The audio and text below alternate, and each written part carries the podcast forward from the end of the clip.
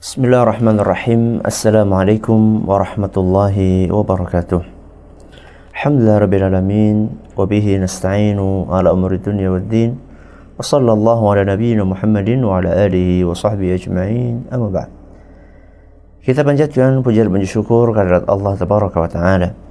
Pada kesempatan yang berbahagia kali ini, kita masih kembali diberi kekuatan, kesehatan, hidayah serta taufik dari Allah Jalla wa ala sehingga kita bisa kembali mengkaji ajaran agama kita yang mulia ini. Kita berharap semoga Allah tabaraka wa taala berkenan untuk melimpahkan kepada kita semuanya ilmu yang bermanfaat sehingga bisa kita amalkan sebagai bekal untuk menghadap kepada Allah Jalla wa ala. Amin. Ya rabbal alamin. Salam dan salam Semoga senantiasa tercurahkan kepada junjungan kita Nabi besar Muhammad sallallahu alaihi wa ala alihi wasallam kepada keluarganya, sahabatnya dan umatnya setia mengikuti tuntunannya hingga akhir nanti. Para pemirsa Insan TV dan juga Yufi TV di mana pun Anda berada, juga para pendengar Radio Insani, Purbalingga dan sekitarnya, yang semoga senantiasa mendapatkan berkah dari Allah Ta'ala. Pada pertemuan terakhir, kita membahas tentang bacaan tasyahud akhir. Kita telah sampaikan beberapa redaksi yang dicontohkan oleh Nabi kita Muhammad sallallahu alaihi wa ala alihi wa sahbihi wasallam mengenai bacaan-bacaan tersebut. Dan juga kita telah sampaikan bahwa kita diperbolehkan untuk memilih salah satu di antara redaksi-redaksi yang memang ada dalilnya dari Nabi kita Muhammad SAW. Sehingga bacaan tasyahud akhir itu bukan hanya satu bacaan saja. Akan tetapi ada beberapa bacaan yang dicontohkan oleh Rasulullah SAW. Selama itu ada dalilnya, maka fleksibel bagi siapa pun di antara kaum muslimin yang akan memakai salah satu di antara bacaan-bacaan tersebut. Sehingga tidak etis dan tidak baik seandainya saling menyalahkan hanya karena berbeda redaksi bacaan di dalam tasyahud padahal masing-masing sama-sama memiliki dalil dan dalilnya sama-sama sahih. Hanya saja lebih afdalnya seandainya seorang muslim itu berusaha untuk uh, pernah mempraktekkan semuanya dari redaksi-redaksi tersebut. Jadi kadang pakai ini, kadang pakai redaksi yang itu. Dan itu di antara manfaatnya, di antara manfaatnya yang akan dipetik ketika kita menggunakan seluruh redaksi yang memang diajarkan sama Rasulullah SAW, di antara manfaatnya, ya, adalah kita akan lebih banyak lagi mendapatkan pahala. Ini di antara manfaatnya. Kenapa? Karena dengan semakin banyak kita menggunakan redaksi-redaksi yang dicontohkan sama Rasulullah SAW, maka akan semakin banyak hadis yang kita praktekkan. Dan sebagaimana telah maklum bahwa orang yang mempraktekkan hadis Nabi SAW itulah orang yang menghidupkan sunnah beliau. Dan menghidupkan sunnah beliau tentu berpahala. Menghidupkan sunnah Nabi SAW tentu berpahala. Sehingga uh, ketika seorang hamba dia mempraktekkan tasyahud redaksi 1, 2, 3, 4 dan tentunya bukan sekali dibaca dalam satu tasyahud. Nah, jadi kadang pakai redaksi ini misalnya di salat zuhur, nanti di salat asar pakai redaksi itu, salat maghrib pakai redaksi yang lainnya. Ya, itu maksud saya menggunakan seluruh redaksi itu, itu maksud saya. Jadi ketika dia mempraktekkan seluruh redaksi tersebut, maka dia akan mengamalkan begitu banyak hadis. Misalnya ada empat redaksi, berarti kan ada empat hadis. Kalau misalnya seorang muslim kadang pakai redaksi pertama, kedua, kadang ketiga, kadang keempat, berarti dia mengamalkan empat hadis. Nah, sedangkan orang yang terpaku hanya dengan satu redaksi, ya berarti dia hanya mengamalkan satu hadis saja. Mana yang besar pahalanya, mana yang lebih besar pahalanya antara orang yang mengamalkan satu hadis dengan orang yang mengamalkan empat hadis. Eh, tentu yang mengamalkan empat hadis karena dia lebih banyak mengamalkan sunnah Rasul Shallallahu Alaihi Wasallam. Ini manfaat yang pertama. Jadi meragamkan bacaan tasyahud, manfaat yang pertama adalah pahala yang didapatkan insya Allah akan lebih besar. Manfaat yang kedua, yang ini kadang kurang kita perhatikan, adalah akan membantu kita untuk lebih khusyuk dalam sholat kita. Kok bisa Ustaz?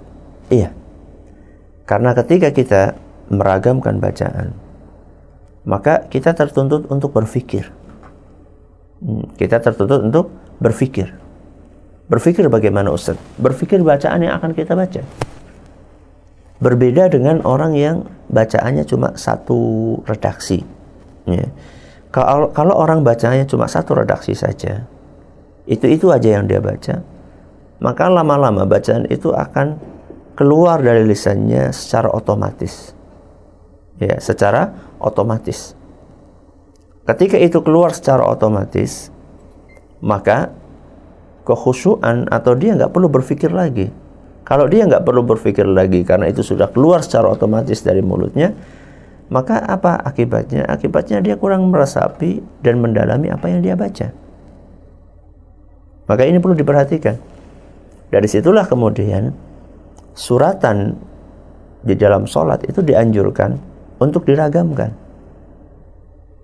Sebagaimana yang pernah kita jelaskan ketika kita membahas tentang bacaan suratan setelah Fatihah. Diragamkan supaya apa? Supaya kita terlatih untuk menghadirkan pikiran kita, menghadirkan hati kita, ketika bacaan yang kita baca itu berbeda-beda. Berbeda dengan sebagian orang yang bacaannya suratnya itu-itu aja. Kalau enggak al-ikhlas, al-falaq, an-nas.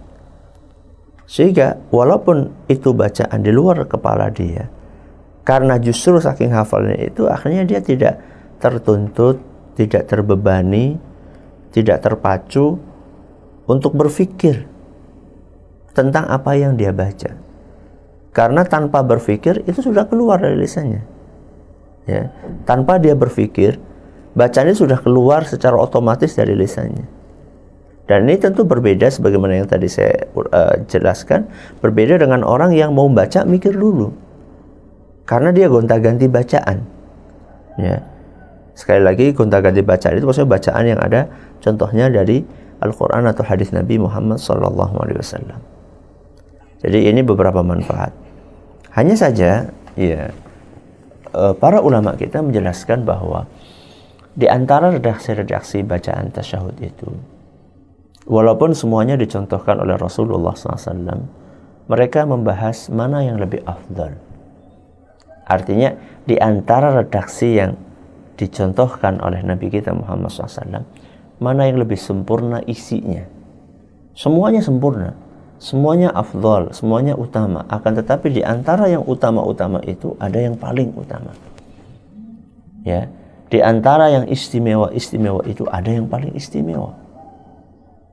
Dan itu ma'ruf, ya sesuatu yang ma'ruf di dalam agama kita. Makanya para ulama kita ketika berbicara contoh antara subhanallah alhamdulillah wala ilaha illallah wallahu akbar la haula wala quwata illa billah. Ini kan semuanya zikir.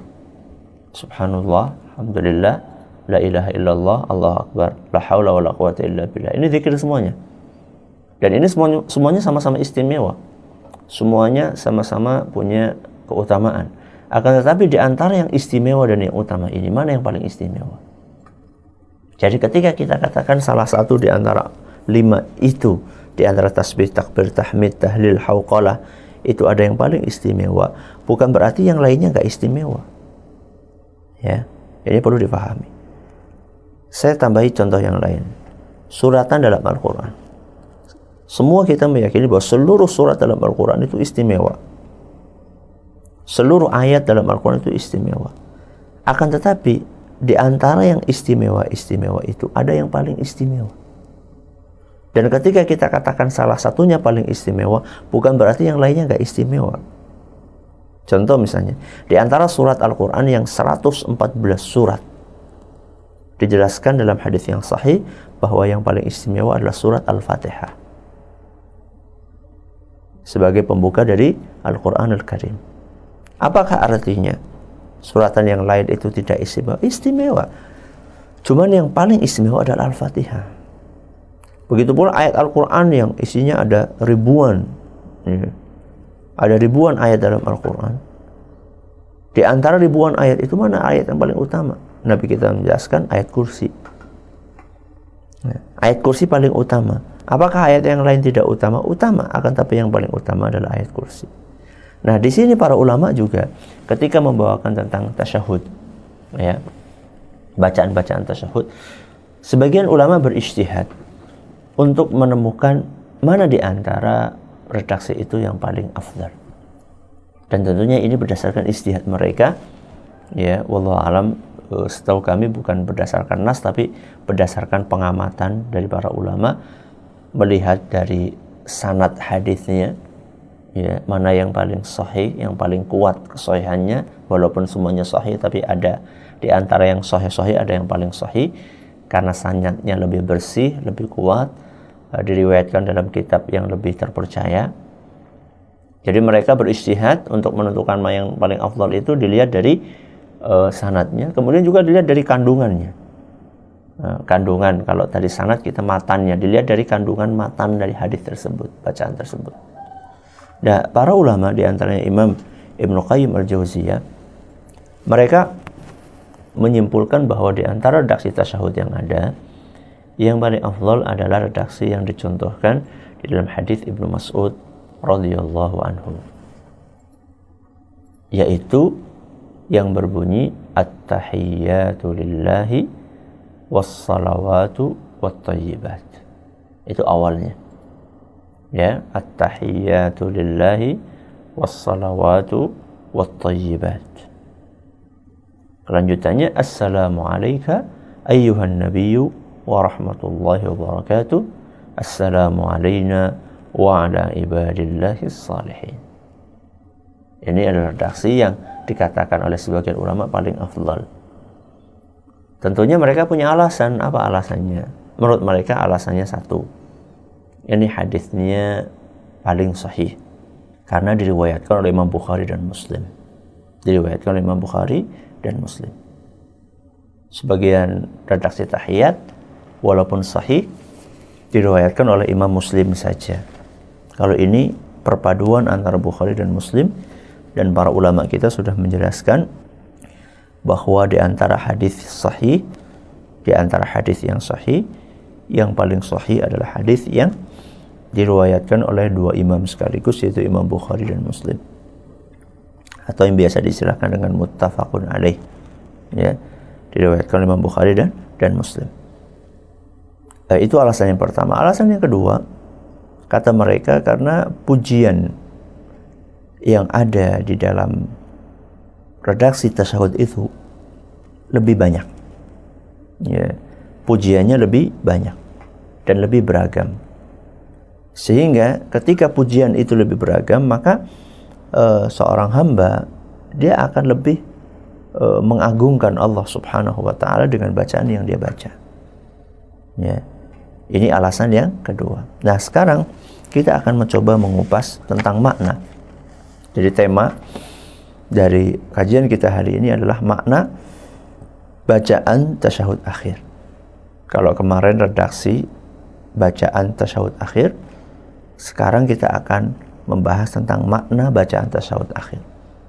Dan itulah yang biasa kita lakukan adalah setelah menjelaskan redaksinya kemudian berusaha untuk kita kupas kandungan yang ada di dalam redaksi tersebut.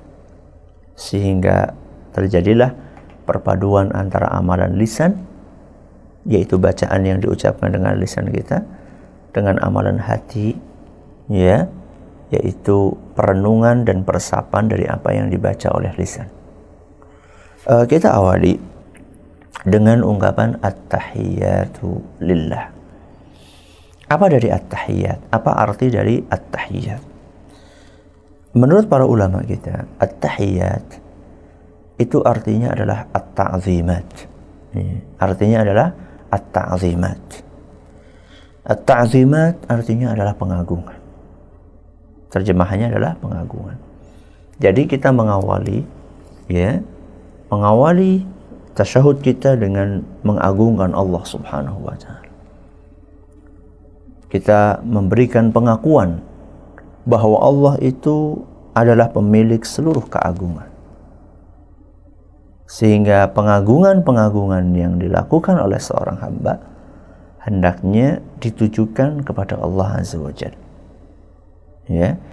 Dan pengagungan kepada Allah itu bermacam-macam.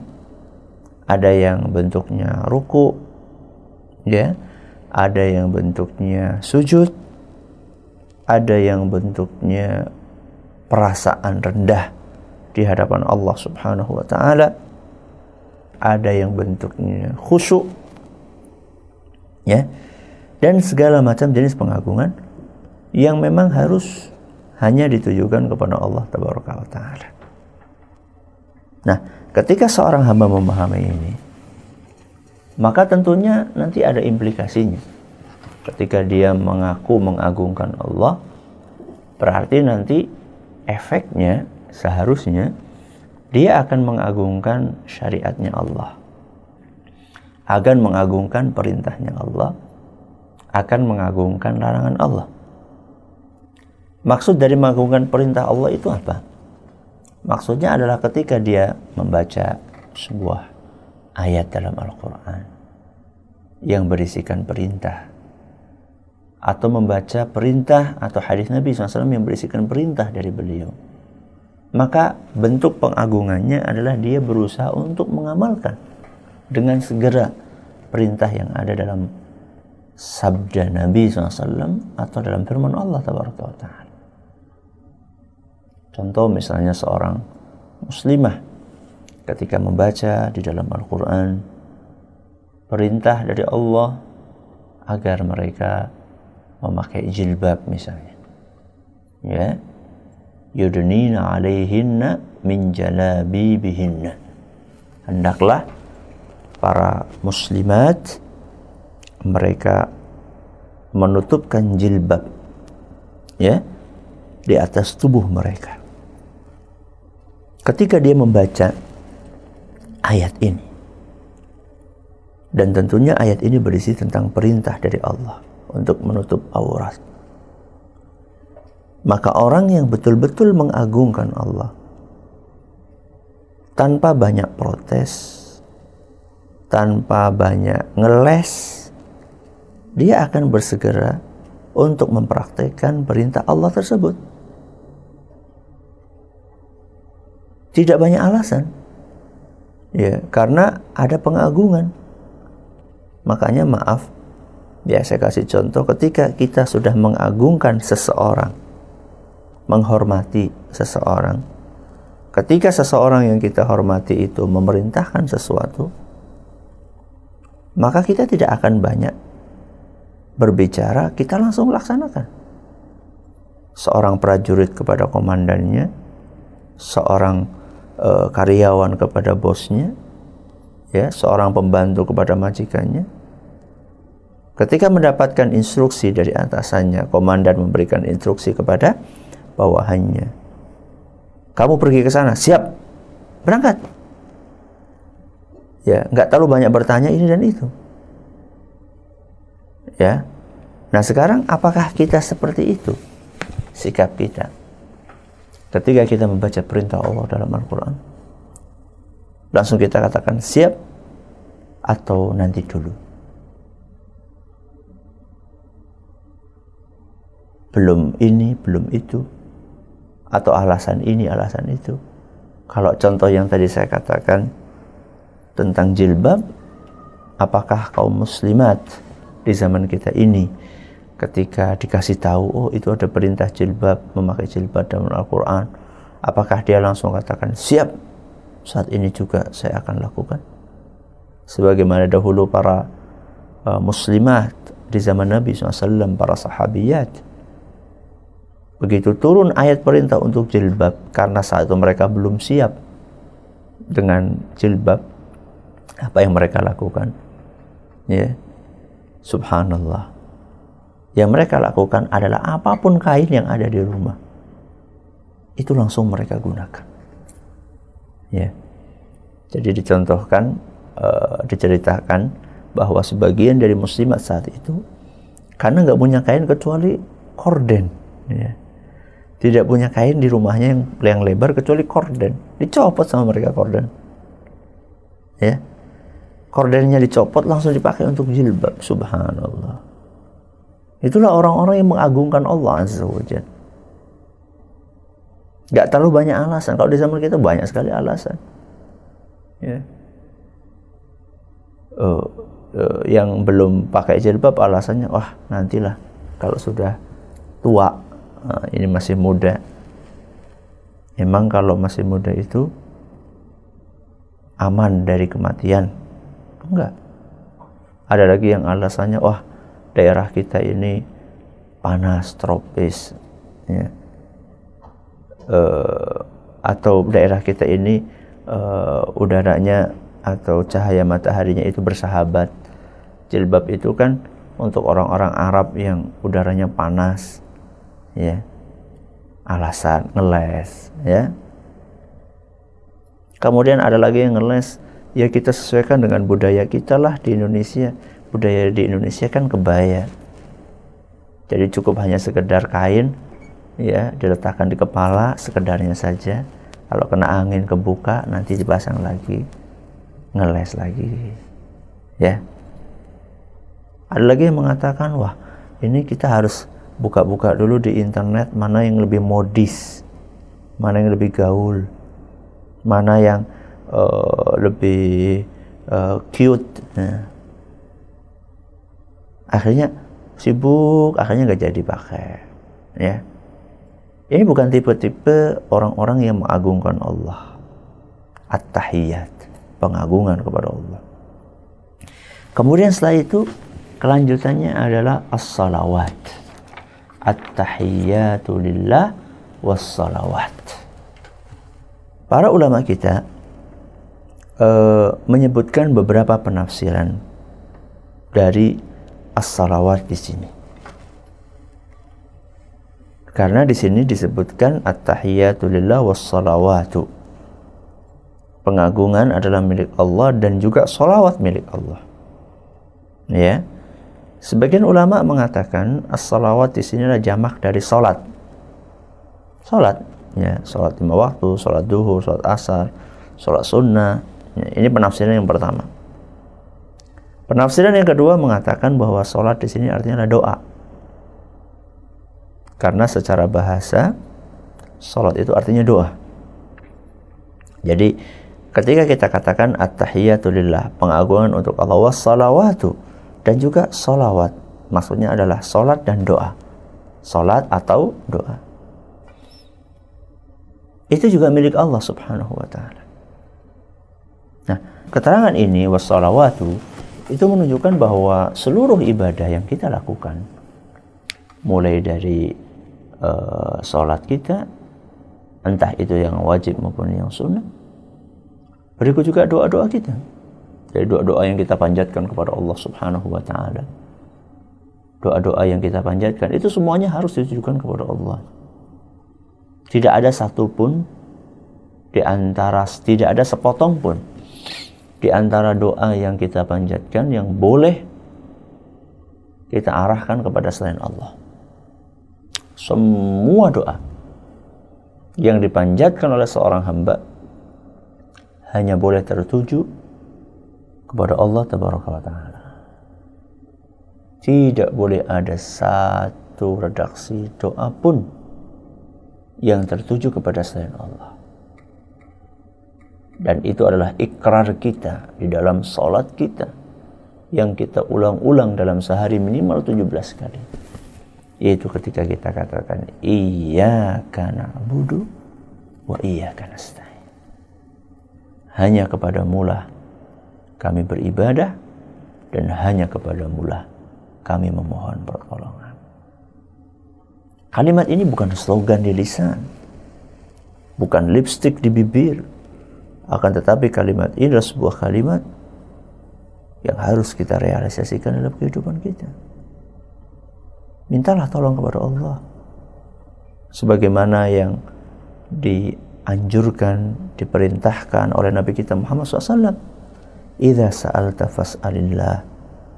Kalau kamu mau minta, mintalah sama Allah. Wa idza sta'anta fasta'in billah. Kalau kamu mohon pertolongan, mohonlah kepada Allah. Ini pesan dari Nabi SAW. Ya. Langsung minta sama Allah. Jadi tidak perlu kita itu uh, meminta kepada uh, orang yang sudah meninggal, nggak perlu. Ya. Minta langsung kepada Allah Subhanahu wa taala. Allah berpesan wa idza sa'alaka ibadi anni fa inni qarib. Seandainya hambaku bertanya tentang aku, fa inni qarib. Kasih tahu sama dia sesungguhnya aku itu dekat. Uji da'wat da'i. Aku akan kabulkan doanya orang-orang yang berdoa. Idza da'ani. Kalau dia mau berdoa kepadaku. Jadi ini adalah perintah pemberitahuan dari Allah agar kita minta kepada Allah Subhanahu wa taala. Ya. Ini arti dari as-salawat. Berikutnya wat-thayyibat. At-thayyibat adalah jamak dari thayyibatun atau thayyibatun ya. Yang artinya adalah kebaikan atau sesuatu yang baik. Ya. Jadi kalau diterjemahkan secara uh, bahasa segala yang baik hanya milik Allah. Hanya untuk Allah. Nah di sini maksudnya apa? Maksudnya ya amalan yang baik entah itu bentuknya ucapan atau bentuknya amalan perbuatan. Semuanya milik Allah. Perbuatan yang baik untuk Allah kemudian juga kalimat yang baik untuk Allah maka secara tidak langsung di dalam ungkapan ini kita ini lagi diajarin oleh Allah bahwa kalau beribadah itu yang baik ya yang maksimal yang berkualitas. Hmm, tidak asal-asalan. Ada sebagian orang kan dalam sholatnya dalam zakatnya itu asal. Infak pun juga seperti itu. Ya kalau infak buat masjid masya Allah. Dicari duit yang paling lecek. Udah ada tambalan udah lecek ada tambalan-tambalan isolasinya kadang-kadang sobek disambung sama duit yang lain. Antara potongan yang ini sama potongan ini nomor serinya beda. Itu yang dimasukkan ke kalengan masjid. Ya. Giliran dia mau ngasih sesuatu misalnya sama orang yang dia hormati misalnya. Ngasih duit sama orang yang dia hormati misalnya. Atau yang dia sayang dia akan carikan duit yang masih bagus gitu. Bahkan kalau perlu ditukar dulu di di lembaga keuangan negara ya di uh, Bank Indonesia ditukar pakai yang yang masih grass ya, itu kalau mau ngasih orang yang dia sukai tapi ketika infak buat kalengan masjid, buat Allah Subhanahu wa taala, dicariin yang paling lecek. Ya. Sudah berpindah tangan berapa kali. Usahakan yang baik-baik itu yang kita persembahkan kepada Allah. Ya. Termasuk juga yang halal. Halal itu baik. Makanya di dalam uh, sebuah hadis Rasulullah Shallallahu Alaihi Wasallam menjelaskan, Inna Allah tayyibun la yakbalu illa tayyiba. Allah itu maha baik. Allah itu maha baik dan tidak menerima kecuali yang baik-baik. Jadi kita ini diajarin ketika akan berinfak, ketika akan beribadah, berikanlah yang terbaik yang kita miliki. Berikanlah yang terbaik yang kita miliki haji. Ketika akan haji pakai duit yang terbersih yang kita miliki. Sebagian orang yang buat haji adalah uang-uang hasil dari korupsi. Punya alasan lagi. Alasannya katanya nanti kalau kita pulang haji kan dosanya diampuni sama Allah. Seperti bayi yang baru lahir dari rahim ibunya. Ya nggak apa-apa. Sekarang kita korupsi nanti setelah pulang dari haji kan dosanya udah terhapus sama Allah subhanahu wa ta'ala Gak bisa gitu. Loh kenapa gak bisa gitu Ustaz? Iya. Karena modal hajinya sudah nggak halal. Dan modal yang nggak halal itu akan mengakibatkan amalannya ditolak. Karena tadi hadis yang saya bacakan sudah disebutkan oleh Rasulullah SAW bahwa Allah itu maha baik dan tidak menerima kecuali yang baik-baik. Tidak menerima kecuali yang baik-baik. Nah sekarang saya tanya, itu duit baik-baik apa enggak? Modal yang Anda gunakan untuk haji itu adalah modal yang baik atau tidak? Kan jelas enggak. Mau gimana mau diterima? Hah? Berarti dosanya udah pasti, ibadahnya pasti juga nggak diterima. Atau minimal ibadahnya diragukan untuk diterima. Bagaimana kita akan mengandalkan sesuatu yang diragukan, yang belum pasti? Hah? Kemudian kita uh, untuk menghapuskan sesuatu yang sudah pasti, itu dosa dari korupsi tadi. Toyibat. Wat toyibat. Segala yang baik, ucapan yang baik. Kita persembahkan kepada Allah ya ibadah amal amal ibadah perbuatan yang baik kita persembahkan kepada Allah wa thayyibat berarti at-tahiyatu lillah wassalawatu wa thayyibat baru kemudian dilanjutkan dengan assalamu alayka ayyuhan nabiyyu wa rahmatullahi wa barakatuh salam sejahtera untukmu wahai nabi. Rahmat Allah dan keberkahan dari. Ada tiga ya salam, salam, salam sejahtera, kemudian rahmat Allah dan keberkahan Allah. Ini tiga ini adalah doa yang dipanjatkan oleh seorang hamba kepada Allah Subhanahu wa taala agar Allah berkenan mengaruniakannya kepada Nabi kita Muhammad SAW. Kita mendoakan Nabi kita Muhammad SAW agar beliau mendapatkan keselamatan, mendapatkan rahmat dari Allah, mendapatkan keberkahan dari Allah Azza Ustaz, emang Rasulullah masih butuh untuk didoakan? Beliau udah dijamin masuk surga. Beliau udah dijamin untuk masuk surga, dosa-dosanya udah dijamin untuk diampuni. Kita mendoakan Nabi SAW adalah wujud cinta kita kepada beliau. Yang pertama, karena kita cinta sama beliau, maka kita doakan beliau. Kemudian yang kedua, sebagai bentuk upaya kita untuk meladani ibadah beliau SAW. Karena beliau dalam beribadah ngajarin kita untuk membaca tasyahud. Ya, maka kita ikut Nabi SAW. Yang ketiga adalah untungnya kembali buat kita. Ya. Karena dengan kita membaca itu kita dapat pahala. Ya. Kita dapat pahala.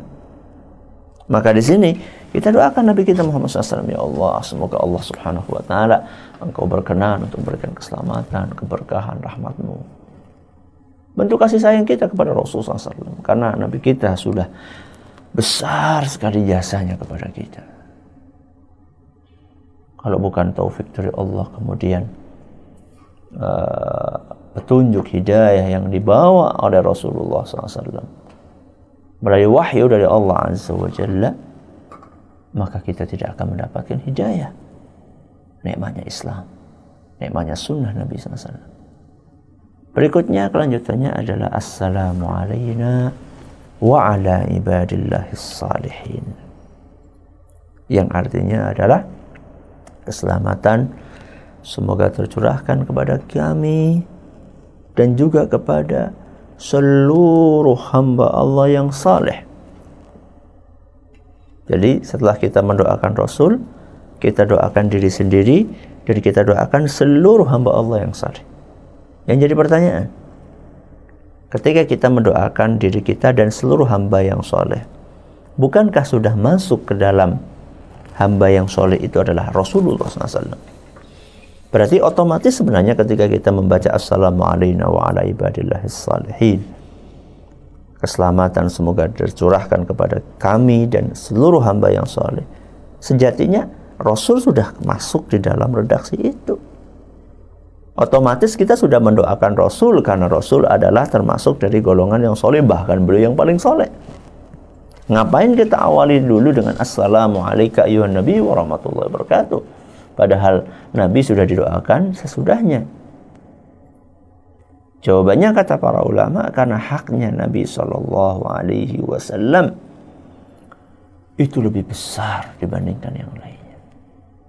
Sehingga beliau berhak untuk mendapatkan doa secara umum dan berhak untuk mendapatkan doa secara khusus. Makanya coba perhatikan. Ketika kita mendoakan kaum muslimin, Allah maghfir lil muslimina wal muslimat wal mu'minina wal mu'minat. Ya Allah ampunilah seluruh muslim, seluruh muslimah, seluruh mukmin, seluruh mukminah. Bukankah masuk di dalamnya orang tua kita insya Allah? Orang tua kita beragama Islam masuk sudah. Tapi kenapa kita khususkan Allahumma gfirli wali walidayya warhamhuma kama rabbayani saghir. Jawabannya karena mereka lah manusia istimewa. Makanya kita spesifikkan doa khusus untuk orang tua kita walaupun sebenarnya orang tua kita sudah masuk ya di dalam doa yang sifatnya umum. Kenapa? Karena orang tua kita punya keistimewaan, punya kedudukan spesial di hati kita. Begitu pula Nabi kita Muhammad SAW. Walaupun ketika kita baca Assalamualaikum wa ala salihin, Nabi sudah masuk di situ. Karena beliau adalah manusia yang saleh, bahkan yang paling saleh. Tapi kita tambahi pula dengan membaca Assalamualaikum ayuhan Nabi wa rahmatullahi wabarakatuh. Karena kita sadar betul bahwa Nabi kita punya kedudukan yang sangat istimewa di hati kita. Sehingga tidak cukup hanya kita doakan secara umum. Perlu kita doakan secara spesifik untuk Rasulullah SAW. Kembali kepada Assalamualaikum wa Keselamatan untuk kami dan untuk hamba yang soleh. Keselamatan dari apa? Dari segala sesuatu kita mintakan agar kita selamat dari segala sesuatu yang mengganggu di dunia. Ya, musibah, kecelakaan, perampokan, kembang perutan, terjerumus kepada lubang, ya, ditipu. Itu semuanya adalah hal-hal buruk yang kita doakan agar kita selamat. Bukan hanya itu di dunia, termasuk di akhirat. Termasuk di akhirat juga. Di akhirat kita juga membutuhkan keselamatan keselamatan dari hisab yang sulit, keselamatan dari panasnya padang mahsyar, keselamatan dari api neraka. Itu kita minta keselamatan nanti ketika di kuburan dari siksa kubur, keselamatan nanti dari kesulitan untuk menjawab pertanyaan-pertanyaan malaikat mungkar dan nakir dan segala jenis hal-hal yang memang membahayakan kita doakan agar kita semuanya selamat. Assalamualaikum wa ala. Dan ini juga memberikan pelajaran kepada kita bahwa kalau kita pengen didoakan oleh jutaan, miliaran manusia, tidak perlu Anda repot-repot mengetuk pintu masing-masing rumah. Pak doain saya ya, sambil bawa gula, kopi, teh. Nanti ketuk lagi Pak doain saya ya. Pak doain saya. Gak perlu repot-repot seperti itu. Jadilah anda hamba Allah yang soleh. Jadilah anda hamba Allah yang soleh atau solehah. Niscaya anda akan mendapatkan doa setiap hari bahkan setiap saat dari jutaan ratusan juta miliaran manusia yang ada di muka bumi. Karena setiap menit itu ada orang yang sholat di muka bumi ini. Karena perbedaan waktu. Ya, karena perbedaan waktu. Jadi tadi ketika subuhan kita di Indonesia didoain sama orang Indonesia. Nanti di waktu yang lain kita didoain sama orang Amerika yang Muslim, ya, yang sholat. Nanti di mana lagi kita didoain sama orang Saudi yang sedang tawaf di sekeliling Ka'bah, yang sedang sholat di Masjidil Haram, yang sedang sholat di Masjid Nabawi.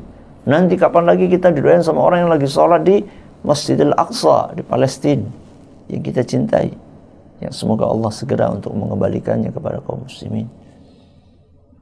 Itu kalau kita jadi orang baik. Jadi kalau kita jadi orang baik, nggak usah sulit-sulit kita ketokin pintu orang, kita udah didoain sama orang. Bahkan doanya itu sepanjang hari. Beda kalau misalnya kita ngetok pintunya orang bawa gula bawa kopi ke teh Pak Kiai tolong doain saya. Mungkin saya tuh ya Allah kita doain. Udah selesai. Sekali aja. Ya kecuali kalau kiainya baik ya. Kiainya baik banget misalnya dia doain dalam sholat sholatnya dan seterusnya.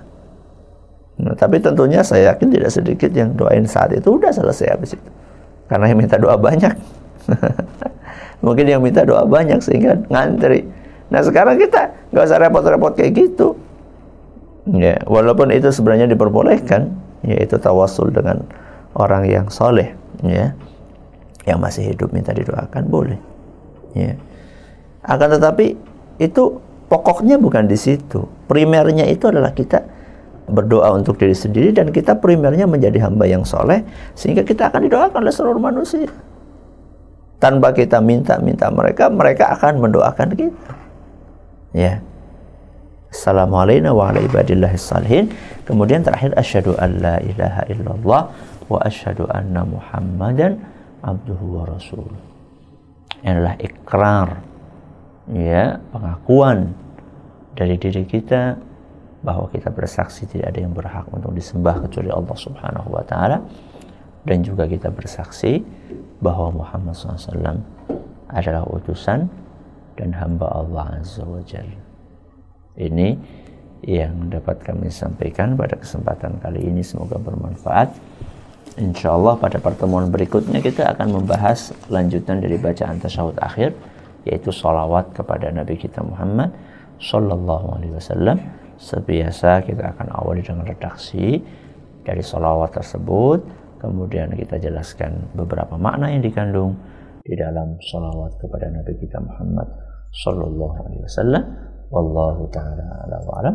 Silahkan kalau ada yang mau bertanya. Nah, jazakumullah khairan. Terima kasih Ustaz atas materi yang disampaikan di kesempatan hari ini.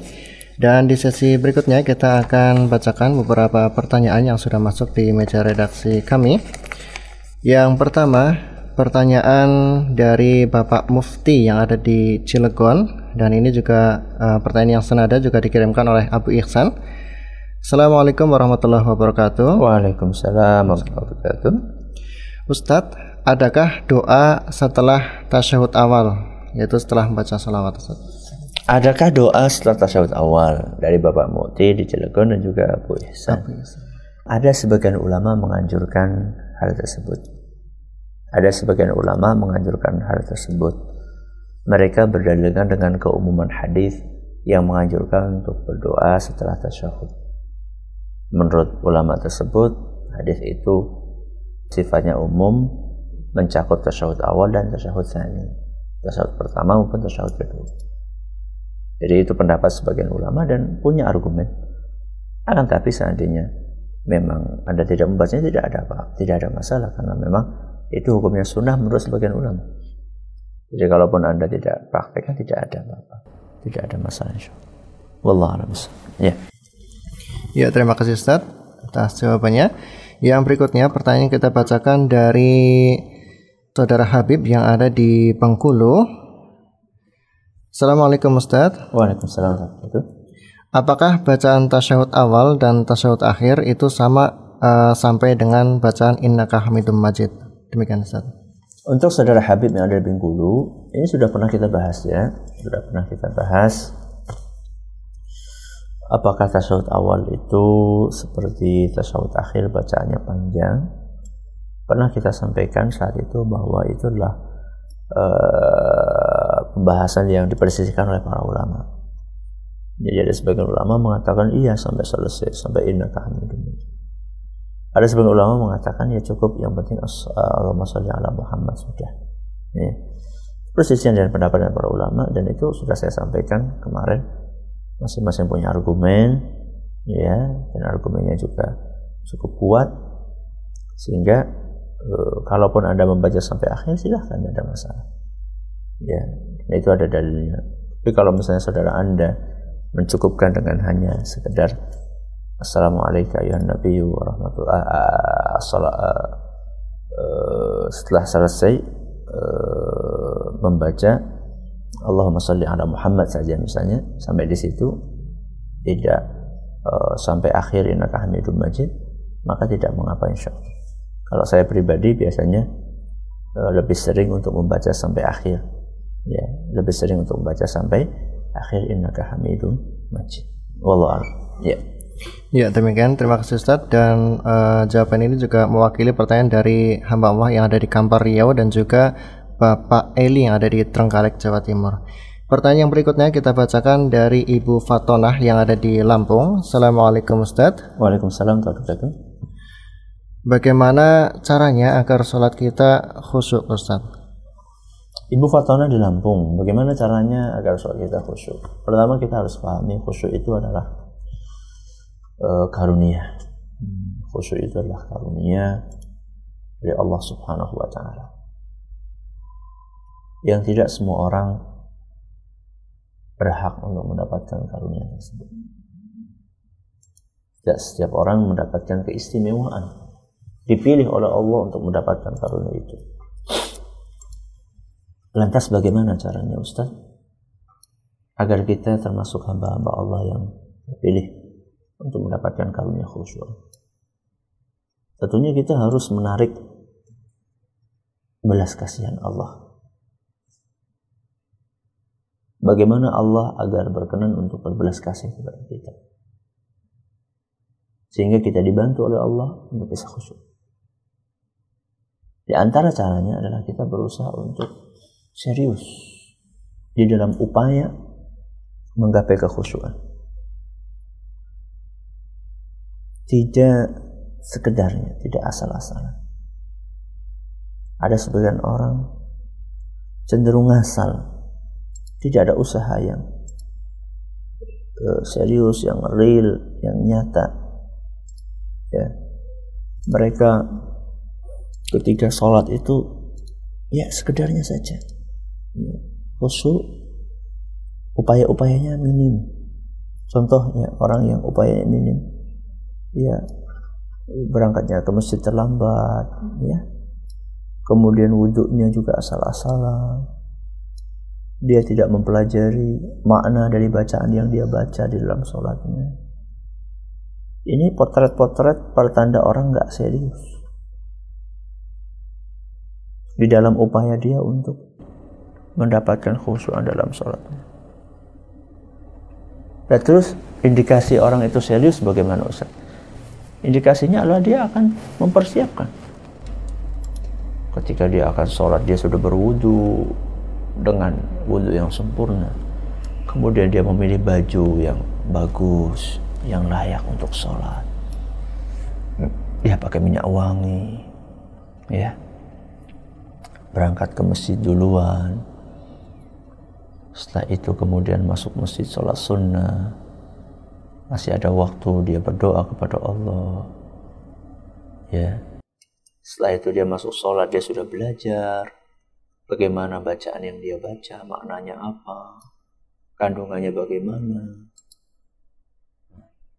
Kemudian kalau dia udah mulai khusuk sholat dalam sholatnya, ada gangguan, dia lawan gangguan itu. Nah, Orang-orang yang seperti ini itulah orang-orang yang berhak untuk mendapatkan belas kasihan Allah untuk dikaruniai kekhusyuan. Nah kalau misalnya kita nggak serius, bagaimana Allah mau sayang sama kita? Maka uh, jawaban saya adalah uh, berusahalah untuk berlatih, berupaya melakukan hal-hal yang merealisasikan kekhusyuan, persiapan masjidnya, lebih kasih lagi wudhunya yang sempurna kemudian juga meresapi bacaan-bacaan yang dibaca di dalam sholat sambil berdoa memohon kepada Allah agar dikaruniai kekhusyuan di dalam sholat ya dan juga tentunya kita berusaha untuk menghadirkan perasaan bahwa ini adalah sholat terakhir kita sebelum menghadap kepada Allah Jalla wa'ala. Semoga bermanfaat. Ya. Yeah. Iya, terima kasih Ustaz. Yang berikutnya kita bacakan kembali SMS dari saudari Neneng yang ada di Bogor. Assalamualaikum Ustaz. Waalaikumsalam. Apakah betul bacaan tasyahud akhir itu dikarenakan adanya dialog Nabi kita Sallallahu Alaihi Wasallam dengan Allah Subhanahu Wa Taala ketika Isra dan Mi'raj Ustaz? apakah betul tasyahud akhir itu dasarnya adalah adanya dialog dari Nabi SAW dengan Allah di dalam peristiwa Isra Mi'raj. Uh, terus terang saya pribadi belum belum menemukan keterangan tentang itu. Jadi saya tidak bisa menjawab. Allah alam bisawab. Ya, silakan. Ya, terima kasih Ustaz. Yang berikutnya kita bacakan uh, dari Umu Ati yang ada di Grecol. Assalamualaikum Ustaz. Waalaikumsalam. Saya mendapati doa dengan redaksi Allahumma tawil umri fi ta'atika wahabli min ladunka husnul khatimah. Apakah doa ini bisa dibaca di dalam sholat atau sujud Ustaz? Hmm, itu doa redaksi wallahu alam ya. Kalau saya baca Allahumma tawil umrati eh, umri fi ta'atillah wa wahabli minka husnul khatimah. Itu redaksi uh, wallahu alam bisawab uh, redaksi bikinan uh, sendiri ya. Dan dalam berdoa sebenarnya kita boleh untuk membuat redaksi sendiri uh, dalam redaksi dalam doa kita kepada Allah yang sifatnya umum boleh. Walaupun uh, yang penting tidak ada unsur yang menyelisih syariat. Walaupun yang lebih afdal memakai redaksi yang ada di dalam uh, Al-Quran atau hadis Nabi SAW. Jadi kalau memang Anda belum menemukan doa yang semakna dengan apa yang Anda inginkan, itu kan berarti kan minta umur umur panjang untuk taat kepada Allah. Kemudian juga minta husnul khatimah. Itu permintaan yang bagus. Kalau memang Anda belum menemukan redaksi yang mewakili itu dalam hadis Nabi SAW, semoga tidak apa-apa redaksi tadi karena pakai bahasa Arab untuk dibaca di dalam sholat. Wallah Pertanyaan terakhir mungkin? Nah, Ustaz, pertanyaan terakhir di kesempatan hari ini kita bacakan dari hamba Allah yang ada di Riau. Assalamualaikum Ustaz. Waalaikumsalam warahmatullahi Sebenarnya kita membaca Assalamualaikum atau Assalamualaikum Nabi. Demikian Ustaz. Uh, ini juga pernah kita bahas dahulu bahwa mayoritas ulama sehingga saya itu menyampaikan Assalamualaikum. Ada sebagian ulama uh, berdasarkan asar dari Ibnu Mas'ud radhiyallahu anhu mengganti dengan assalamu ala nabi. Masing-masing punya dalil ya, masing-masing punya argumen saling menghormati. Uh, kalau saya pribadi sering memakai assalamu alaika ya nabi wa rahmatullahi wabarakatuh. Kadang-kadang saya pakai assalamu ala nabi karena memang itu ada dicontohkan oleh sebagian sahabat Nabi SAW dengan beberapa argumen yang disampaikan oleh para ulama. Wallah alam suwab. Ini yang dapat kami sampaikan. Semoga bermanfaat. Terima kasih atas perhatiannya. Mohon atas segala kurangannya. Kita tutup dengan membaca Subhanakallahumma bihamdik. Asyhadu an la ilaha illa anta. Ilaik. Assalamualaikum warahmatullahi wabarakatuh.